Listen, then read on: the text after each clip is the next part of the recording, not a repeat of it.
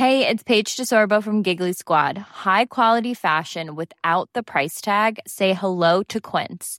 I'm snagging high-end essentials like cozy cashmere sweaters, sleek leather jackets, fine jewelry, and so much more. With Quince being fifty to eighty percent less than similar brands. And they partner with factories that prioritize safe, ethical, and responsible manufacturing. I love that. Luxury quality within reach. Go to quince.com slash style to get free shipping and three sixty-five day returns on your next order.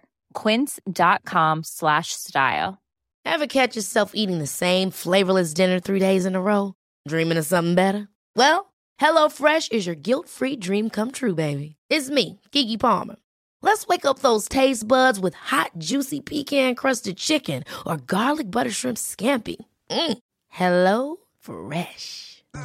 Stop dreaming of all the delicious possibilities and dig in at HelloFresh dot com. Let's get this dinner party started. Millions of people have lost weight with personalized plans from Noom, like Evan, who can't stand salads and still lost fifty pounds. Salads generally for most people are the easy button, right? For me, that wasn't an option. I never really was a salad guy. That's just not who I am. But Noom worked for me. Get your personalized plan today at Noom dot com. Real Noom user compensated to provide their story. In four weeks, the typical Noom user can expect to lose one to two pounds per week. Individual results may vary.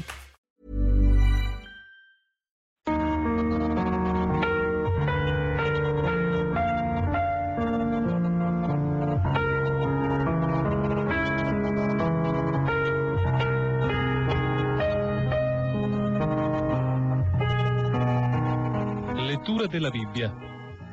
Ciclo di conferenze su Il libro dell'Esodo, tenute al Centro Culturale San Fedele di Milano nel mese di marzo e aprile millenovecentottantuno da Don Gianfranco Ravasi, docente di Sacra Scrittura alla Facoltà Teologica dell'Italia Settentrionale. Prima conversazione. Sabato ventotto marzo. I nostri padri erano schiavi.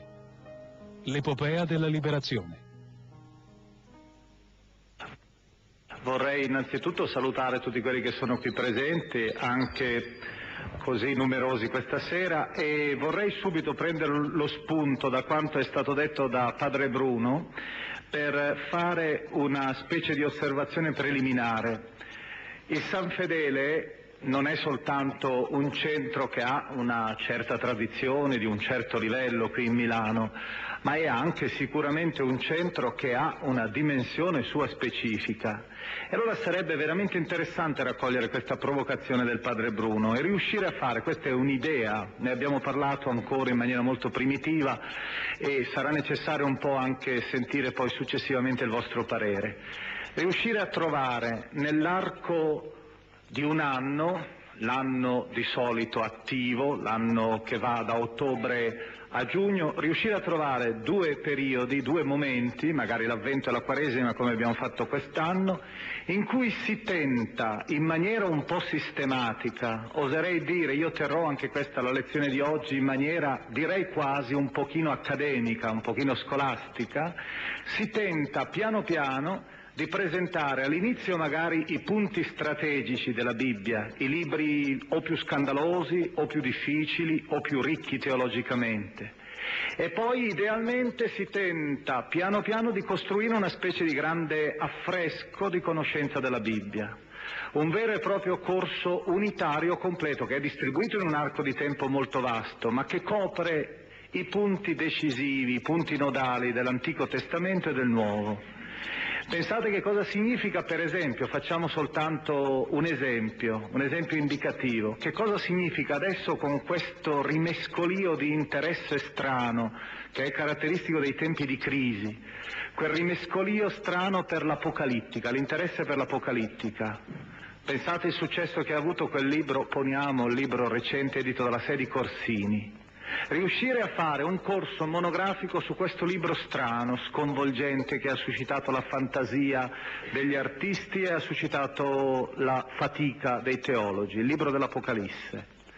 Riuscire per esempio a fare una monografia su questo testo, passando quindi dalle prime pagine della Bibbia alle ultime.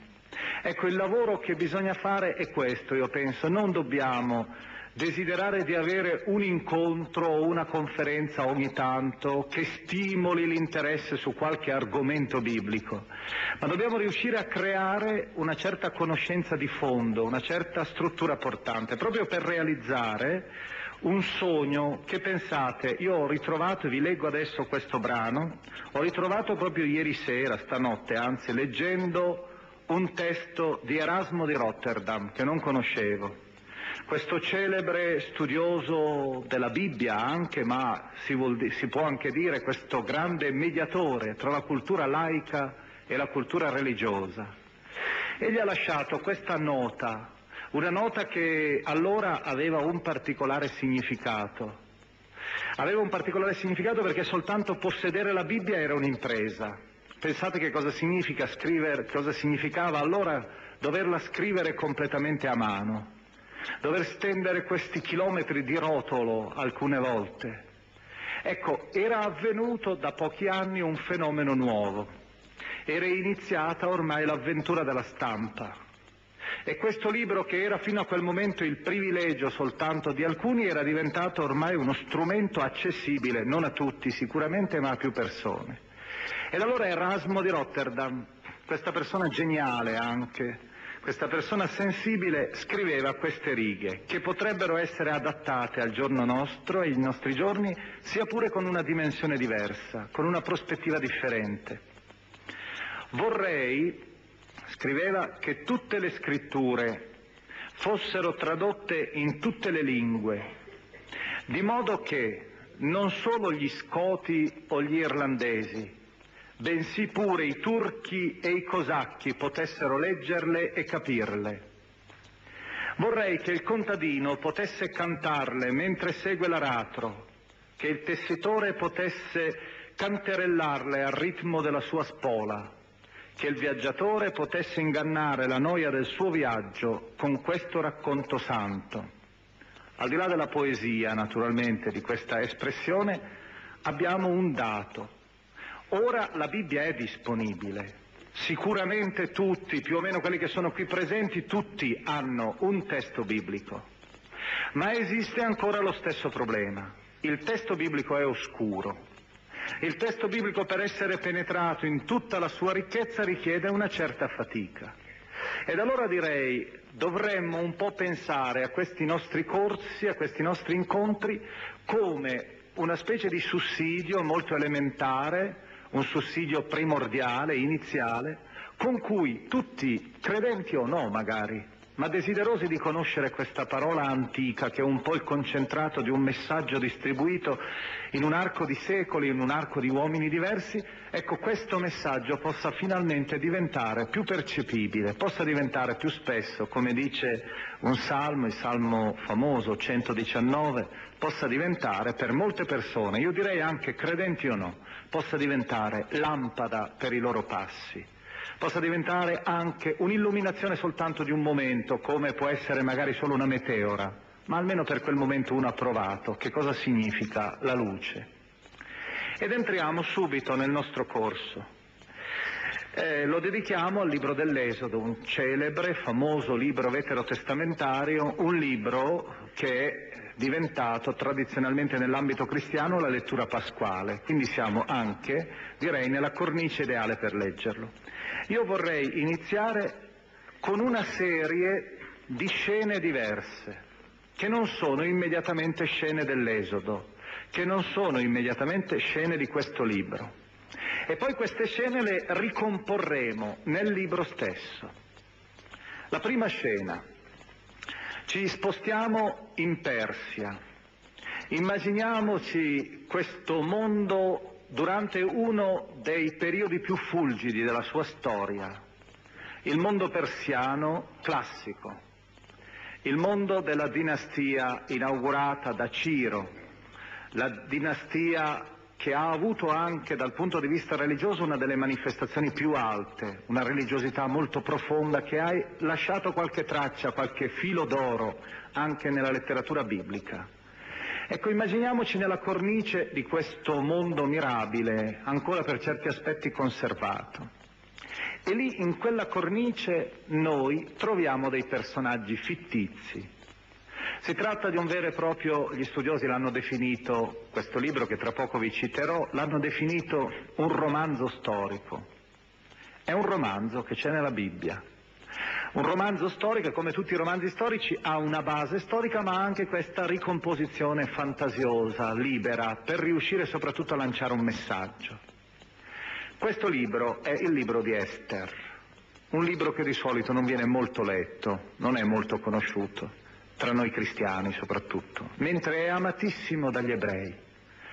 È una delle cose da vedere, di solito quando si visita un museo ebraico, anche se visita soltanto una sinagoga un po' antica, si può sempre ammirare almeno un rotolo di Esther, uno, una delle famose Megillot, questi cinque rotoli che venivano usate per la liturgia, erano tra i testi più, cinque testi più usati, oltre ai cinque testi sacri della Torah, della legge, testi miniati, scritti con molta finezza e anche con molta fantasia.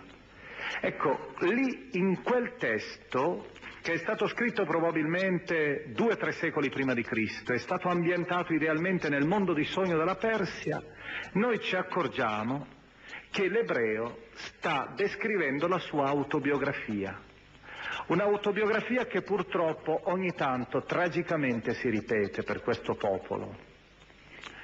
Abbiamo al centro questo sovrano chiamato Assuero, Serse, e abbiamo dall'altra parte questa comunità di ebrei, una comunità che vive nell'incubo, una comunità che sente piombare inesorabilmente la mano terribile dei pogrom, la mano terribile delle stragi, stragi razziali. Questo popolo è rappresentato, personificato da due persone emblematiche, Esther, l'eroina del romanzo, e un altro ebreo, Mardocheo. Due persone che tipizzano la vicenda di un popolo. E dall'altra parte abbiamo sempre di più crescere questa cornice di terrore. Emerge sempre di più la figura di un individuo, un ministro, Akan, il quale sistematicamente sta organizzando il suo piano di sterminio. In questo, in questo senso aiutato o comunque tollerato dal re Assuero. Ed ecco che su questo sfondo Israele, l'Israele probabilmente della Persia, l'Israele dell'Egitto, l'Israele di qualche altra regione del globo allora conosciuta, che si trovava in una situazione di difficoltà, comincia attraverso questo romanzo a ricordare, a ricordare un evento avvenuto per loro mille anni prima. Il libro di Esther non è la storia di Esther, non è la storia di questa strana donna bellissima che porta il nome, tra l'altro un nome pagano, tanto era vissuta probabilmente tanto tempo in quel mondo circostante, porta il nome di Ishtar. Esther, Ishtar, significa Venere. Quest, non è tanto la storia neppure di quest'altro eroe, Mardocheo, è la storia ormai che si ripete ancora una volta di una vicenda notturna, avvenuta per quegli autori mille anni prima, avvenuta quindi coi padri dei padri dei padri, questa catena ininterrotta di genealogie ormai dimenticate, eppure vive nella memoria del popolo. Ed ecco che quel libro, che forse potreste riprendere, se non avete mai letto, potrete vedere per la prima volta e sentire con tutti i suoi colpi di scena, non è nient'altro che la rielaborazione della grande vicenda dell'Esodo. Ancora una volta ricorrerà quella data famosa, il tredici quattordici Nisan, la grande notte della Pasqua. Ancora una volta ci sarà quel decreto, il decreto terribile di sterminio. Ancora una volta ci sarà un personaggio, questo Mardocheo, che assieme ad Esther, Ma- Mosè e Maria sono quasi gli antesignani, sono quasi la cifra simbolica del liberatore, di quel liberatore Mosè e Maria di mille anni prima. Abbiamo ancora il punto terminale, la grande, il grande canto finale, il grande canto della gioia. Gli ebrei ancora una volta, quella comunità ancora una volta che ha sentito, quasi si può dire fin dietro le spalle, alitare il vento della strage, trova finalmente la gioia, potrà ancora perché Dio l'ha assistita, potrà ancora continuare a sperare. E il libro, come sapete, finisce, pensate al capitolo quindici dell'Esodo di cui parleremo, il libro finisce in una frenesia. Voi sapete che gli ebrei usano questo libro per una festa che è descritta proprio nella finale del libro.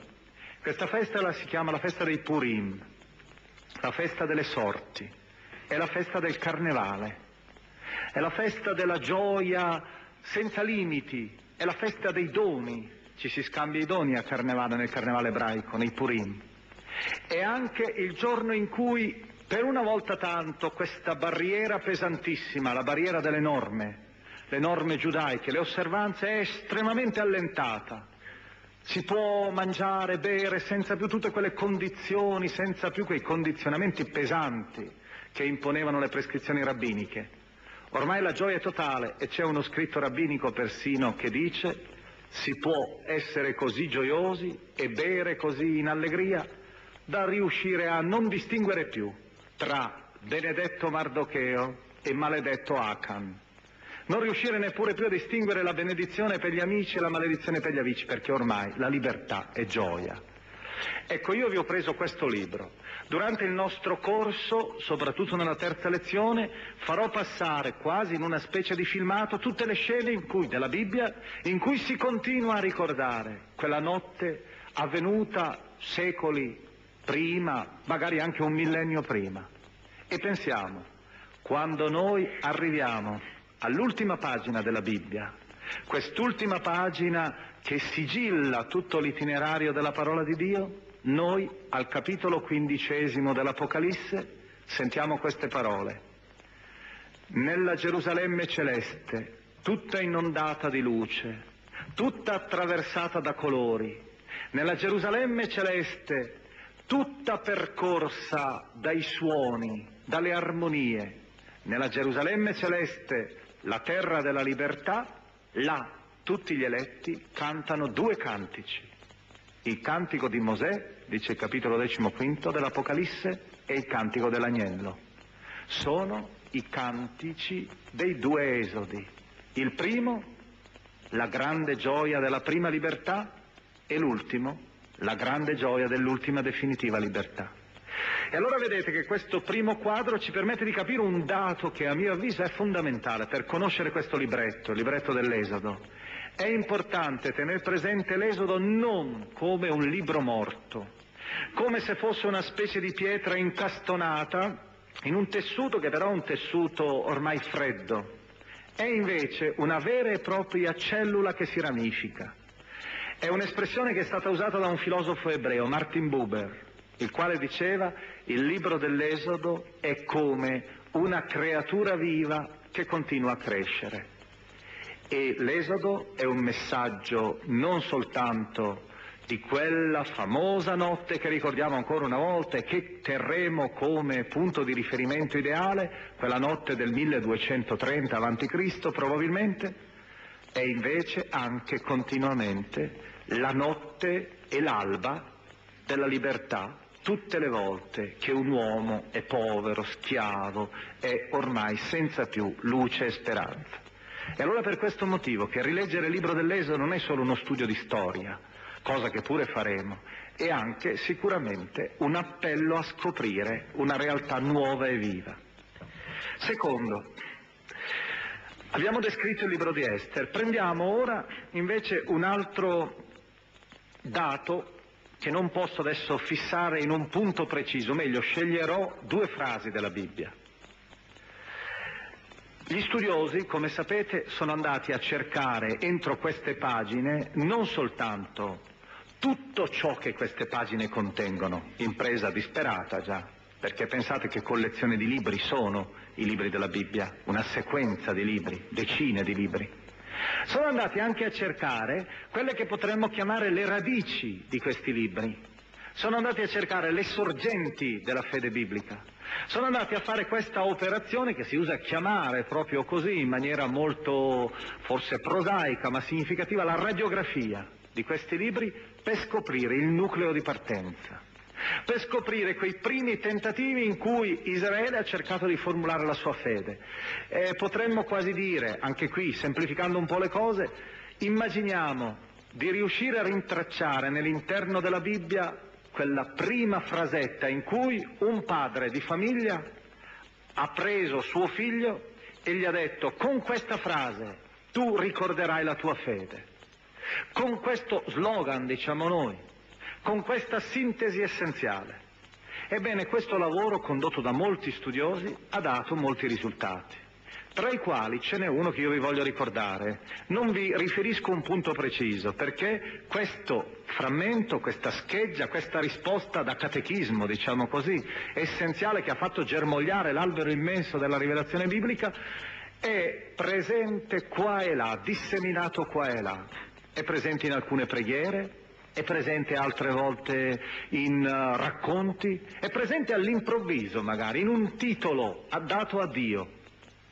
E questa frase è: Yahweh, il Signore, che ci ha estratto dalla casa di schiavitù d'Egitto. È quasi la definizione di Dio. Tenete presente queste parole. Innanzitutto un nome, io ho voluto dire, non amo molto dire io Yahweh per evitare appunto la questione con gli ebrei, sapete, faremo questa questione del nome di Dio, anche perché non è corretto usare questo termine, non si sa neppure esattamente come si pronunci il nome sacro di Dio. Però vedete, si adopera quel nome, non si dice Dio generalmente. È Lui, il Signore, quello che conosco con un nome, un nome che ho conosciuto proprio quando sono diventato libero, perché il vero nome di Dio non lo si può conoscere con la schiavitù, lo si deve conoscere quando si è uomini completi. Yahweh che ci ha estratto, che ci ha tirato fuori, questa operazione quasi eh, che a noi dice poco, ma che all'orientale diceva qualcosa di estremamente importante e vivo. È il verbo della nascita, è il verbo del tirar fuori dal grembo materno. E allora capite che si ricorda quasi, diremmo, la nascita. Sì, voi sapete che la storia di Israele ha dietro le spalle probabilmente seicento anni di vita, prima che avvenga questo fenomeno. Ma l'Esodo è sicuramente il grande parto di Israele, è il grande momento in cui nasce questo popolo e questo popolo finalmente comincia a muovere i suoi primi passi. Ci ha estratto, ci ha fatto generare, ci ha portato alla luce. Dalla casa di schiavitù, l'Egitto, la casa di schiavitù, ecco questo incubo che si sente. La Bibbia non è assolutamente, e l'abbiamo ripetuto anche nell'incontro che abbiamo fatto durante l'Avvento, e lo dovremo ripetere tante volte, non è assolutamente una religione che è larvale, non è una religione spettrale, è una religione che si preoccupa dell'uomo intero. E allora la schiavitù vuol dire negare in qualche modo l'uomo. E se c'è la negazione dell'uomo, allora è chiaro, non possiamo ancora veramente parlare neppure di Dio. Ed è in quella notte che finalmente, nascendo l'uomo completo, l'uomo libero, nasce finalmente anche, si dimentica finalmente quell'orizzonte terribile, il male, la schiavitù, l'oppressione. Ebbene, questa frase la accostiamo ora ad un'altra piccolissima frase che troviamo, questo vi dico anche il punto preciso in cui si trova, nel primo libro delle Cronache, al capitolo ventinove. È una bella frase, io, pensate, questa la ricordo in maniera particolare per una curiosità mia personale, perché è stata la prima frase in assoluto che, ancora abbastanza giovane, facevo il liceo, allora avevo cominciato a imparare per curiosità un po' l'ebraico, ma non l'ho imparato bene, l'ho imparato dopo però, e avevo questa curiosità però di riuscire a decifrare queste parole strane, questi segni strani come l'arabo, insomma, riuscire a vedere questa lingua così diversa. Ed è stata la prima frase che sono riuscito a ricomporre da solo, attraverso, con una grammatica, un vocabolario, con un po' di fatica. È una frase del capitolo ventinovesimo del libro delle Cronache e suona così, e non sapevo che fosse una frase così importante. Siamo pellegrini come i nostri padri. Quella che ho ricordato prima, quella scheggia, quella frase essenziale, è la definizione di Dio, il Dio della Bibbia, il liberatore. Questa scheggia piccolissima è la definizione dell'uomo. L'uomo biblico si definisce così: siamo pellegrini come i nostri padri. Ed è, badate bene, questa è una definizione bellissima a mio avviso. Adesso cercheremo proprio di precisarla questa definizione, di vederla proprio in tutta la sua ricchezza. Vedete, Israele concepisce l'uomo assolutamente non come una realtà bloccata, ferma. Il libro dell'Esodo è il canto di uno spostamento, è il canto di un movimento. Voi vedete, vi ricorderete che poi tutti i libri che dipendono un po' dall'Esodo, il libro dei Numeri, poniamo, il libro del Deuteronomio, hanno sempre sullo sfondo questo movimento, questo gruppo di persone che sta camminando, prima in fuga e poi sempre più lentamente dispersi per i meandri del deserto. Un popolo che sta cercando qualcosa, ha in mente bene, ma prima di scoprire questa cosa deve percorrere lunghi anni, quella cifra emblematica, quaranta anni, la cifra di una generazione, la cifra di una storia. Israele si sente continuamente in movimento. A me piace molto un'opera moderna, sicuramente non so questo, probabilmente non, cre- non sarà condiviso questa mia simpatia da tutti voi, però è un'opera che bene o male ha segnato qualcosa del no- nel nostro secolo, è un'opera teatrale di un autore che rappresenta qualcosa anche forse molto della nostra situazione di uomini del Novecento. Si tratta di Aspettando, Aspettando Godot di Beckett. Ecco, c'è quella, quest'opera che è un'opera per molti aspetti anche una specie di riassunto anche di una lunga meditazione filosofica e anche religiosa, forse. Al di là dello sbocco, che è sicuramente negativo, quest'opera, come sapete, finisce con due frasi, una frase e una notazione di scena. La frase è «andiamo», lo dice uno dei due. È l'invito a muoversi. La notazione di scena invece è letteralmente così: non si muovono. E lì finisce, cala il sipario. Ecco, vedete, forse qui c'è anche un po', in questa specie di prigione, tra l'altro loro sono costretti continuamente ad essere a, davanti a questo albero del bene e del male, dal quale non possono stracca, sta, strapparsi, staccarsi. Ecco, forse in questo andiamo e non si muovono c'è anche la storia della nostra, la nostra vicenda del nostro secolo, probabilmente un secolo estremamente frenetico, vedete, un secolo che continua a dire andiamo, ma che ripetutamente si ritrova al punto di partenza. Leggevo non molto tempo fa l'opera di un famoso romanziere francese, forse meno noto in Italia, Michel Tournier, che è molto noto però in Francia, il quale citava come definizione del Novecento la famosa frase di Coelet tre, il famoso testo dell'Ecclesiaste. C'è un tempo per, un tempo per, tempo per piantare, un tempo per sradicare, un tempo per amare, un tempo per odiare, un tempo per piangere, un tempo per ridere, eccetera. C'è un tempo per e un tempo per e solo e sempre un tempo per. Al di là della... del giochetto c'è un significato profondo, l'uomo carcerato, vedete, che continua sempre a dire c'è un tempo per, un tempo per. La storia è sempre questa riedizione, questa ripetizione stanca e monotona.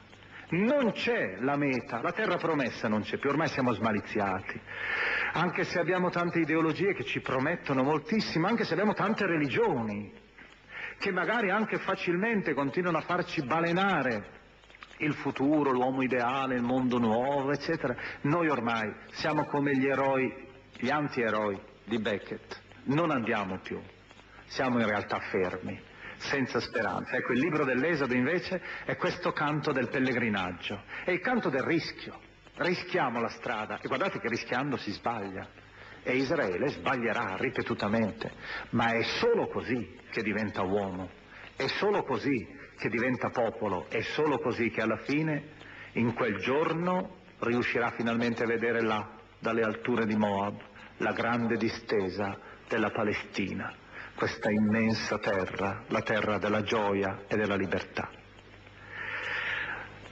Da ultimo vorrei farvi un ultimo quadretto e poi passeremo al libro.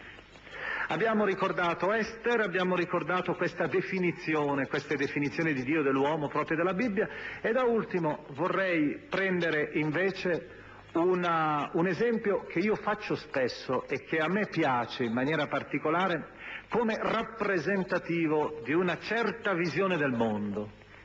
È una, un esempio preso da una cultura che è lontana dalla Bibbia, in certi momenti è corsa persino parallela, è la cultura greca. Voi sapete che la cultura greca è stata rappresentata molto bene, fin dalle sue origini, dalla testimonianza della poesia. E poi è stata testimoniata dalla riflessione, che l'ha sviluppata secondo ramificazioni diverse. Però alle origini la struttura della cultura greca è centrata, è basata su un'esperienza fondamentale che noi chiamiamo l'esperienza mitica. È fondata sul tempo primordiale, è fondata sull'età dell'oro. E allora si riesce anche a capire perché il libro più interessante, più stimolante come libro, non forse il più grande come poesia, ma sicuramente il più grande come specchio dell'anima, dell'anima greca, della cultura della regione greca, è il libro dell'Odissea. È il libro del nostos, della nostalgia. È il libro del ritorno, è il libro della, appunto, dell'età dell'oro. Non importa che questa età dell'oro sia un villaggetto, sia un'isoletta, pur bella e smaltata di colori come Itaca. L'importante è che sia sicuramente qualcosa del passato. E allora che cos'è mai credere, che cos'è mai vivere e continuare a ricercare il tempo perduto? Si può dire che Ulisse è la rappresentazione ideale di questo, diciamolo col linguaggio del nostro tempo, dei nostri giorni possiamo dire, è il rappresentante del riflusso. Tornare indietro, tornare alla tranquillità quasi del grembo materno, le buone antiche vecchie verità, buone come il vino vecchio. Il ritornare a tutto ciò che è sicuro e tranquillo, senza interrogarci troppo e senza lacerarci troppo, perché ci hanno fatto troppo interrogare, troppo lacerare. Ormai è il momento di tirare i remi in barca, è il momento di bloccarci. E quell'elemento di positivo che pure ci può essere in questo ritorno diventa, piano piano viene disperso in questo ritorno.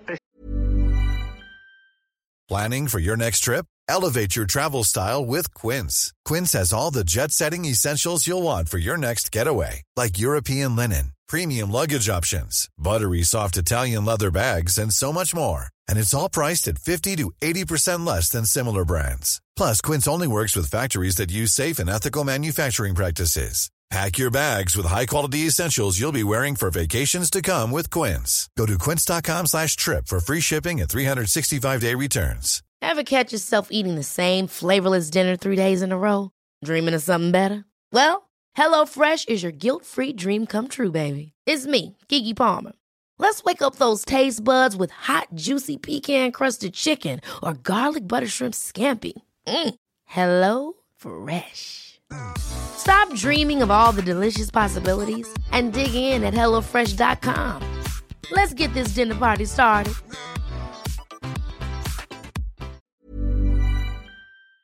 Stare tranquilli, chiusa la porta di casa, nell'interno di quel passato che avevamo prima lasciato dietro le spalle e dimenticato.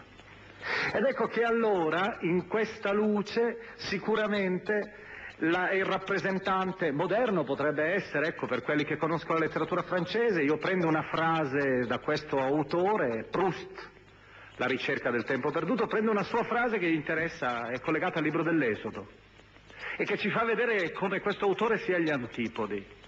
Egli fa dire ad un suo personaggio, in quella sterminata opera che è la, la Recherche, fa dire a un suo personaggio: gli ebrei, il popolo, dice, il popolo di Dio ha continuato a cercare e a cercare.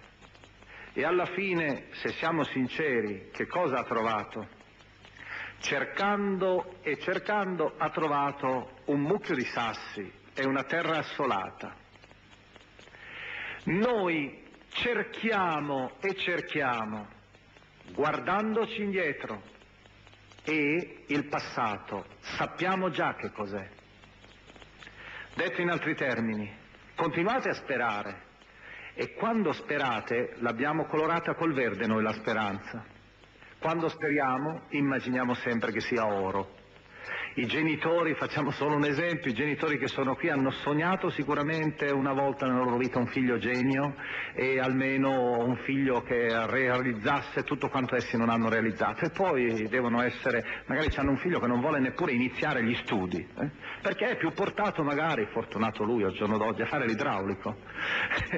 Quindi abbiamo la speranza a colori che non corrispondono alla realtà. E allora è la via della delusione, mentre il passato, bene o male, ha avuto i suoi tesori. Ecco, la Bibbia invece, dovremmo dire, la religione biblica non è la religione del riflusso, è la religione del rischio. È la religione, e questa sicuramente la ricordate, questa frase di un'omelia dei primi secoli della Chiesa, dei primi decenni della Chiesa, la lettera agli ebrei, che ricordando proprio il libro dell'Esodo e ricordando la figura di Gesù dice: usciamo anche noi con lui dall'accampamento, usciamo anche noi dal nostro passato e camminiamo invece verso quel destino di luce. Rischiamo lo stesso, anche la delusione, ma rischiamo invece di vivere in maniera autentica. Il libro dell'Esodo è questo canto, anche questa specie di vaccino, se si vuole, contro la tentazione dell'accasciarci, dell'essere seduti ai bordi della strada, dell'essere tutto sommato abbastanza tranquilli e non mai messi in crisi da niente, proprio perché piano piano ormai abbiamo messo una specie di involucro, di superficie che ci protegge dalle tempeste della vita. Essere uomini vuol dire invece anche essere nel pieno del turbine, come questo popolo che sente ai suoi piedi i sassi, sente i serpenti, sente la fame, sente la sete, eppure continua ad andare avanti. E anzi, il peccato, il peccato per eccellenza quale sarà? Torniamo indietro. Questo sarà il peccato fondamentale, quello condannato da Mosè, condannato da Dio. È il sognare le famose caldaie d'Egitto. È il sognare le caldaie colme di cipolle di carne come la salvezza. No, la salvezza è nel poi, la salvezza è nel camminare, la salvezza è nel vivere, non nel fermarsi. Ed allora iniziamo con questo libro, questo libro che, come vedete, non è assolutamente secondario, se ha questo scopo, se ha l'intenzione di promuovere questa riflessione anche per noi. Come lo dobbiamo presentare? Noi abbiamo a disposizione adesso questa mezz'ora circa e poi le altre due ore. Noi abbiamo tre, io seguirò sostanzialmente tre filoni, anche perché non possiamo leggerlo tutto, non possiamo tantomeno neppure presentarlo tutto. Scegliamo questi tre filoni. Il primo filone è conoscere in qualche modo il libro, conoscere un po' questo impasto strano di storia, di teologia, di letteratura, di geografia, di fantasia. E anche, e quante sono queste pagine, e quanto noiose sono queste pagine, e anche di rubriche, di legge, anche di serietà di vita. Una vita che, vedete, è calibrata, non è assolutamente la vita nomadica, una vita che sia considerata come se fosse una specie di avventura giovanile, eh? una specie di rischio senza criterio. È una via invece che ha già le sue norme. Ecco, quindi la prima linea è scoprire il mistero del libro. La seconda linea invece sarà fermarci nel cuore del libro, un centro che questo libro ha. In realtà ne ha due. Il primo lo considereremo adesso subito, è il momento dell'Esodo, ma voi sapete che un libro ha due centri. C'è sicuramente un centro verticale, una specie di grande linea orizzontale che unisce cielo e terra e che è quell'avventura mirabile, e speriamo la prossima volta anche di farla vedere un po' dal vivo questa avventura attraverso qualche filmato, qualche riproduzione meglio. È il Sinai, il Sinai che è veramente la grande congiunzione tra il mistero di Dio e il mistero dell'uomo. E poi, terza linea, cercheremo di vedere appunto questo Esodo che non finisce mai. Questo esodo che nella Bibbia continua a ripetersi anche quando Israele ormai si è già stanziato nella sua terra, ha già passato secoli nella sua terra. Prima linea allora, questo oggetto che sta davanti a noi, il libro dell'Esodo. Nel milleottocentonovantacinque dopo Cristo, eh, nel milleottocentonovantacinque, un famoso archeologo, anzi si può dire il primo archeologo biblico, che è diventato famoso soprattutto perché è stato il primo che ha cominciato ad interessarsi in maniera scientifica dei dati biblici, un po' sulla linea di quanto faceva per i dati greci eh, Schliemann, fidandosi della Bibbia come si fidava di Omero Schliemann, ma con un'attrezzatura scientifica sicuramente migliore di quella di Schliemann.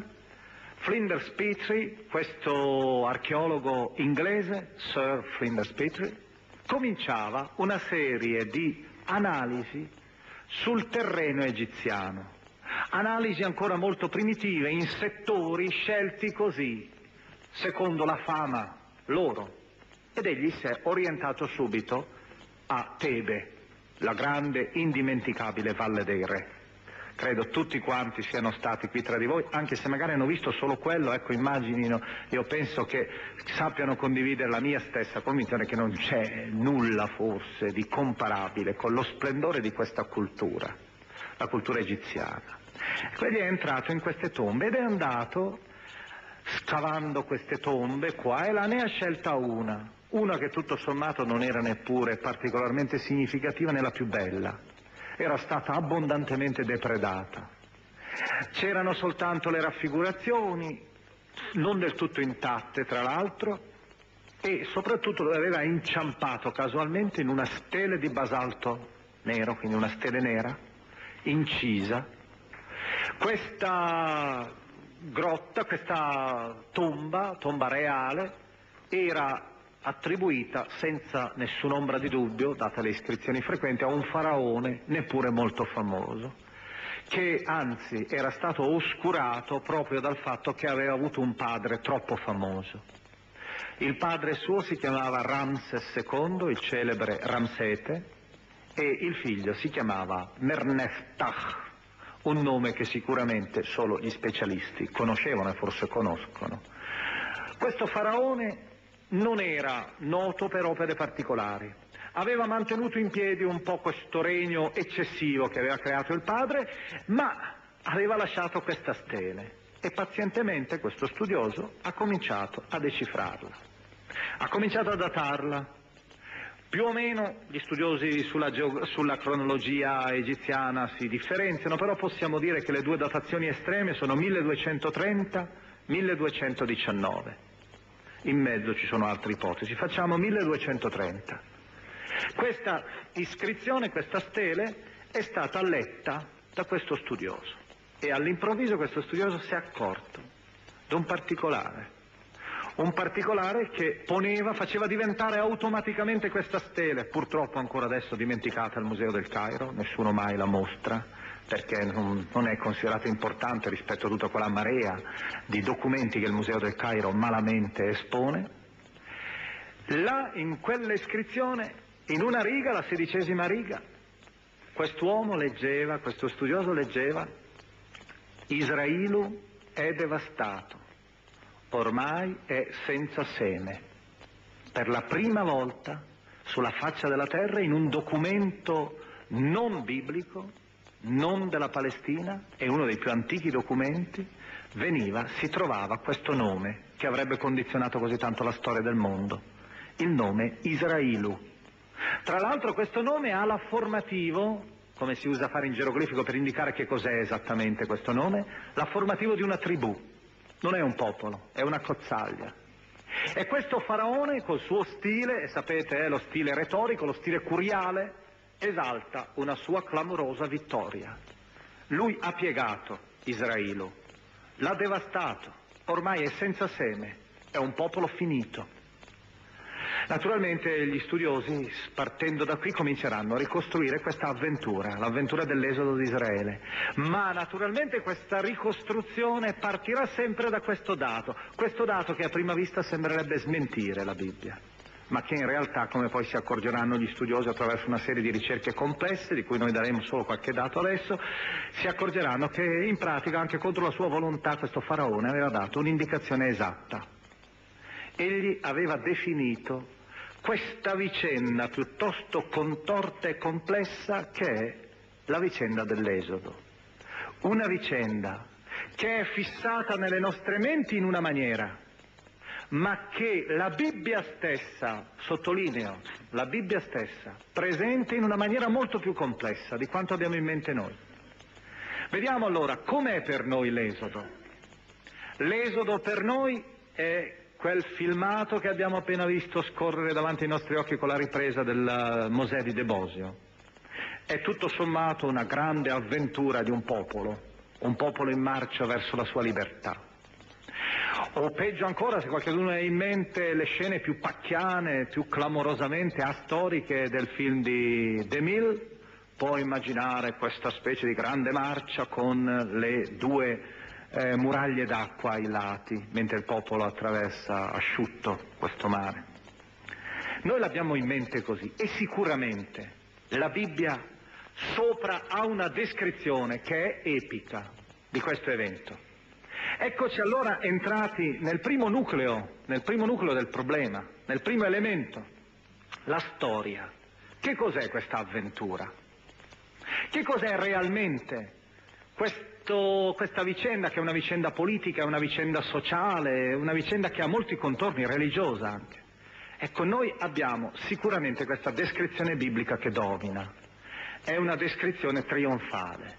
È una vera e propria processione di questo popolo che si sta incamminando, un popolo enorme. Si danno persino i dati del censimento nel libro dei Numeri, che sono i censimenti del regno di Davide, quindi un popolo del regno di Salomone, un popolo immenso per quel tempo, che si sta avviando. Ora, se noi però facciamo quella famosa operazione, se noi tentiamo di passare al di là, dobbiamo invece studiare la questione in una maniera molto più dettagliata, molto più acuta. Ecco allora il primo dato che noi adesso raccogliamo.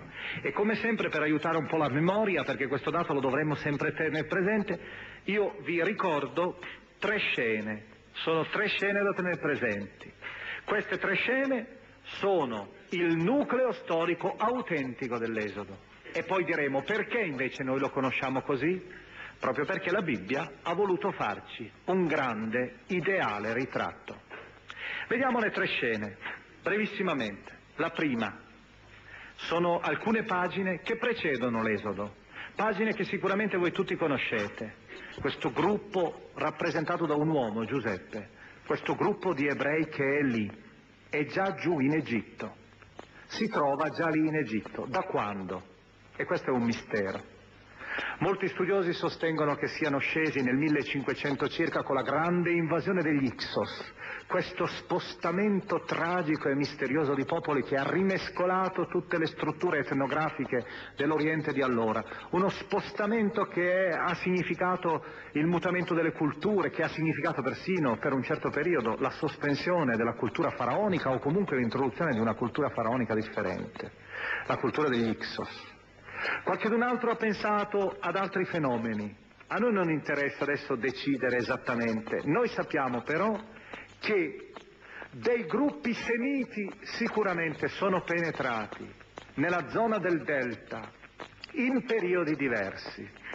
E in questo gruppo di semiti c'era anche questa tribù, questo gruppetto tribale, questi ebrei stanziati lì.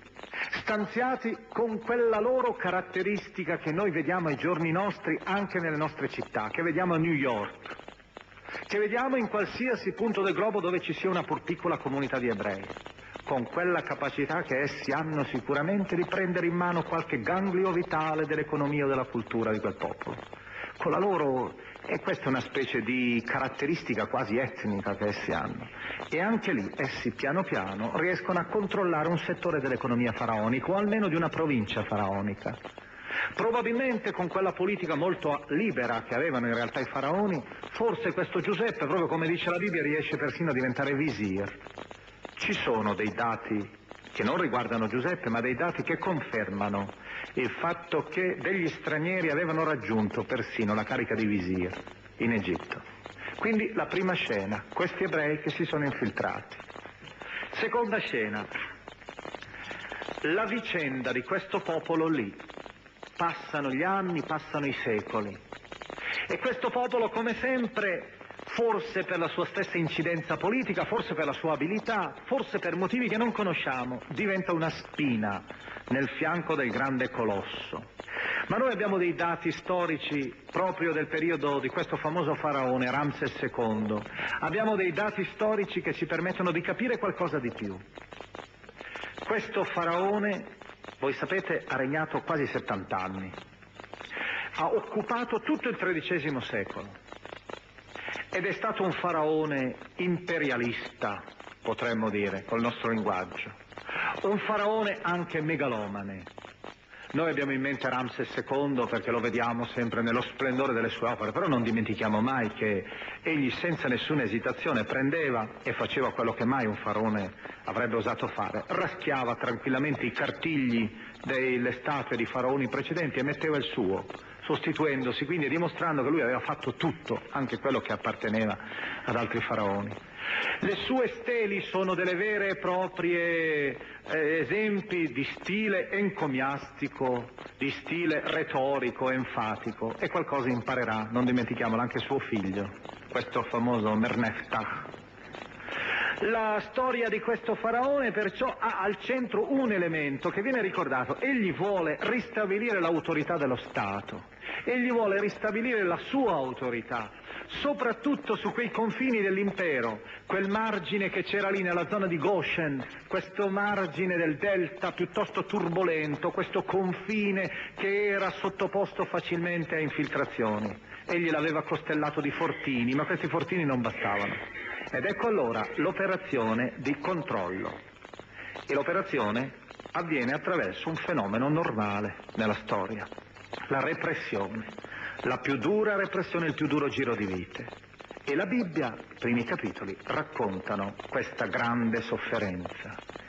E il giro di vita avviene naturalmente con gli stili orientali, con due strade: lavori forzati, controllo brutale delle nascite. E naturalmente il controllo delle nascite significa eliminare tutti i maschi. Ecco allora il libro dell'Esodo si apre in questa seconda scena, sullo sfondo di Ramses secondo e della sua politica. E badate bene, proprio nel primo capitolo noi riusciamo a trovare due indicazioni messe lì quasi per caso, che sono indicazioni invece preziose dal punto di vista storico per illuminare questa seconda scena. Abbiamo due parole: Pitom e Ramses, sottinteso P. Ramses. Sono i due nomi delle, e adesso sentite queste parole che spiegherò, miskenot, che gli ebrei stanno costruendo coi lavori forzati e che dovranno costruire con ritmi sempre più accelerati, quanto più dimostrano di voler alzare la testa, con quei sistemi che erano i sistemi caratteristici appunto del trattamento non degli schiavi egiziani, che voi sapete erano molto, erano molto liberali gli egiziani rispetto a quanto si dice, ma col trattamento che si riservavano in periodi di repressione, che si riservavano agli stranieri. Ebbene, quei nomi, Pitom, che cosa significa Pito?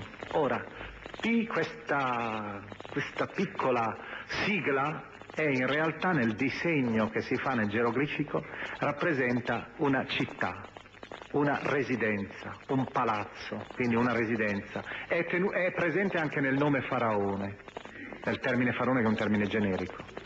Poi c'è Tom, che è una deformazione di Aton, probabilissimamente. Aton era il celebre disco solare, principio eterno di quella grande riforma fallita, la famosa riforma di Ahnaton, Amenofis quarto, e comunque sempre, direi, uno dei punti di riferimento di questa grande religiosità, che è la religiosità solare egiziana. Abbiamo perciò un ricordo preciso, il nome, e il nome corrisponde sicuramente ad un nome egiziano.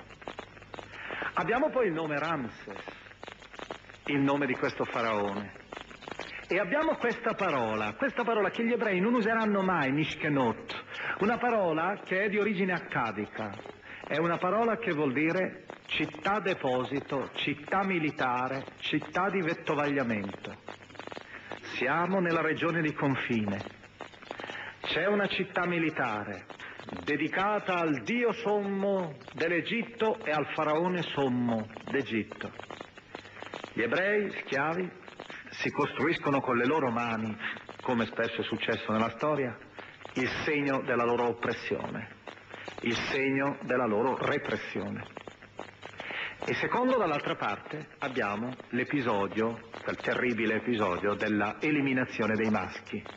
La Bibbia ricorda anche, probabilmente, qui gli studiosi sono incerti, dicono: quando vedrete che una donna ebrea è seduta tra le due pietre e dalle due pietre esce un maschio, voi uccidetelo.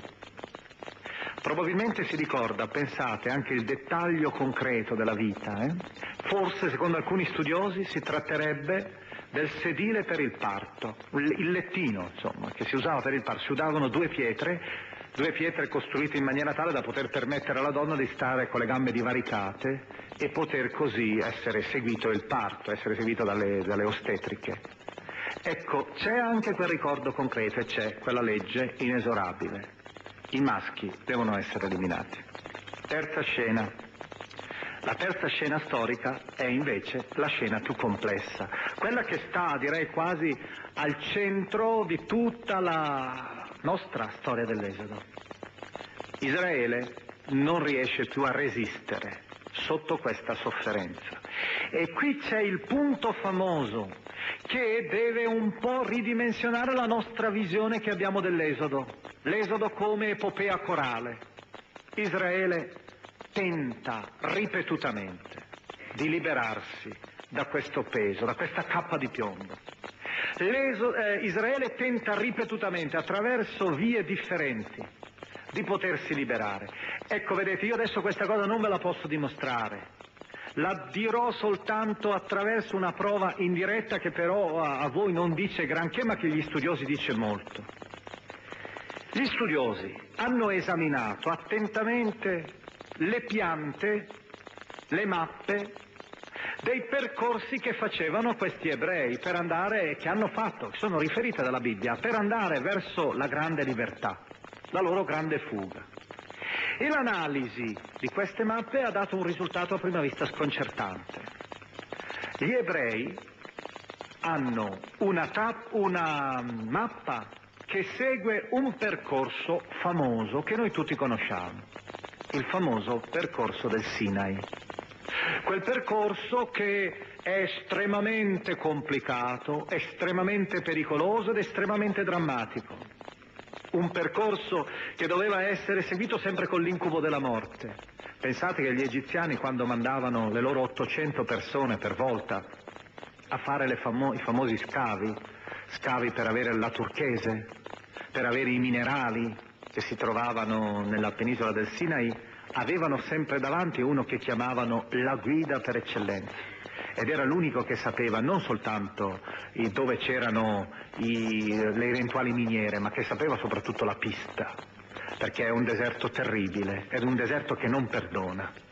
Se uno perde l'oasi, perde i punti di riferimento, è destinato inesorabilmente alla fine. Ed allora lì abbiamo le tappe. Queste cose, si possono mettere, queste ipoteticamente in alcuni casi, chiaramente in altre, le bandierine quasi di questo percorso, probabilmente sulle stesse piste che avevano seguito i famosi minatori, quei minatori che andavano, poniamo, fino a Serabit el Khadem, nel famoso bellissimo tempio della signora della Turchese, questa dea che veniva invocata attraverso un rito particolare che ricorderemo probabilmente la prossima volta, perché donasse la capacità di sapere dove c'era questa pietra. Quindi loro camminano e gli studiosi qui sono d'accordo, sono fuggiti precipitosamente e si buttano nel deserto, tentando la salvezza. Dall'altra parte però, vagliando questi testi, ci si accorge anche che la Bibbia conserva, contiene anche nomi di tutt'altro percorso.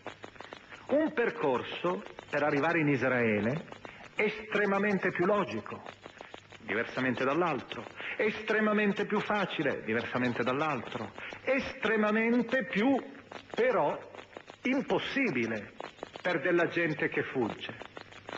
E cioè la strada, la cartina l'avete in mente più o meno, quella strada che va dalla delta, dal delta del Nilo alla terra di Israele, costeggiando, bordeggiando il Mar Mediterraneo.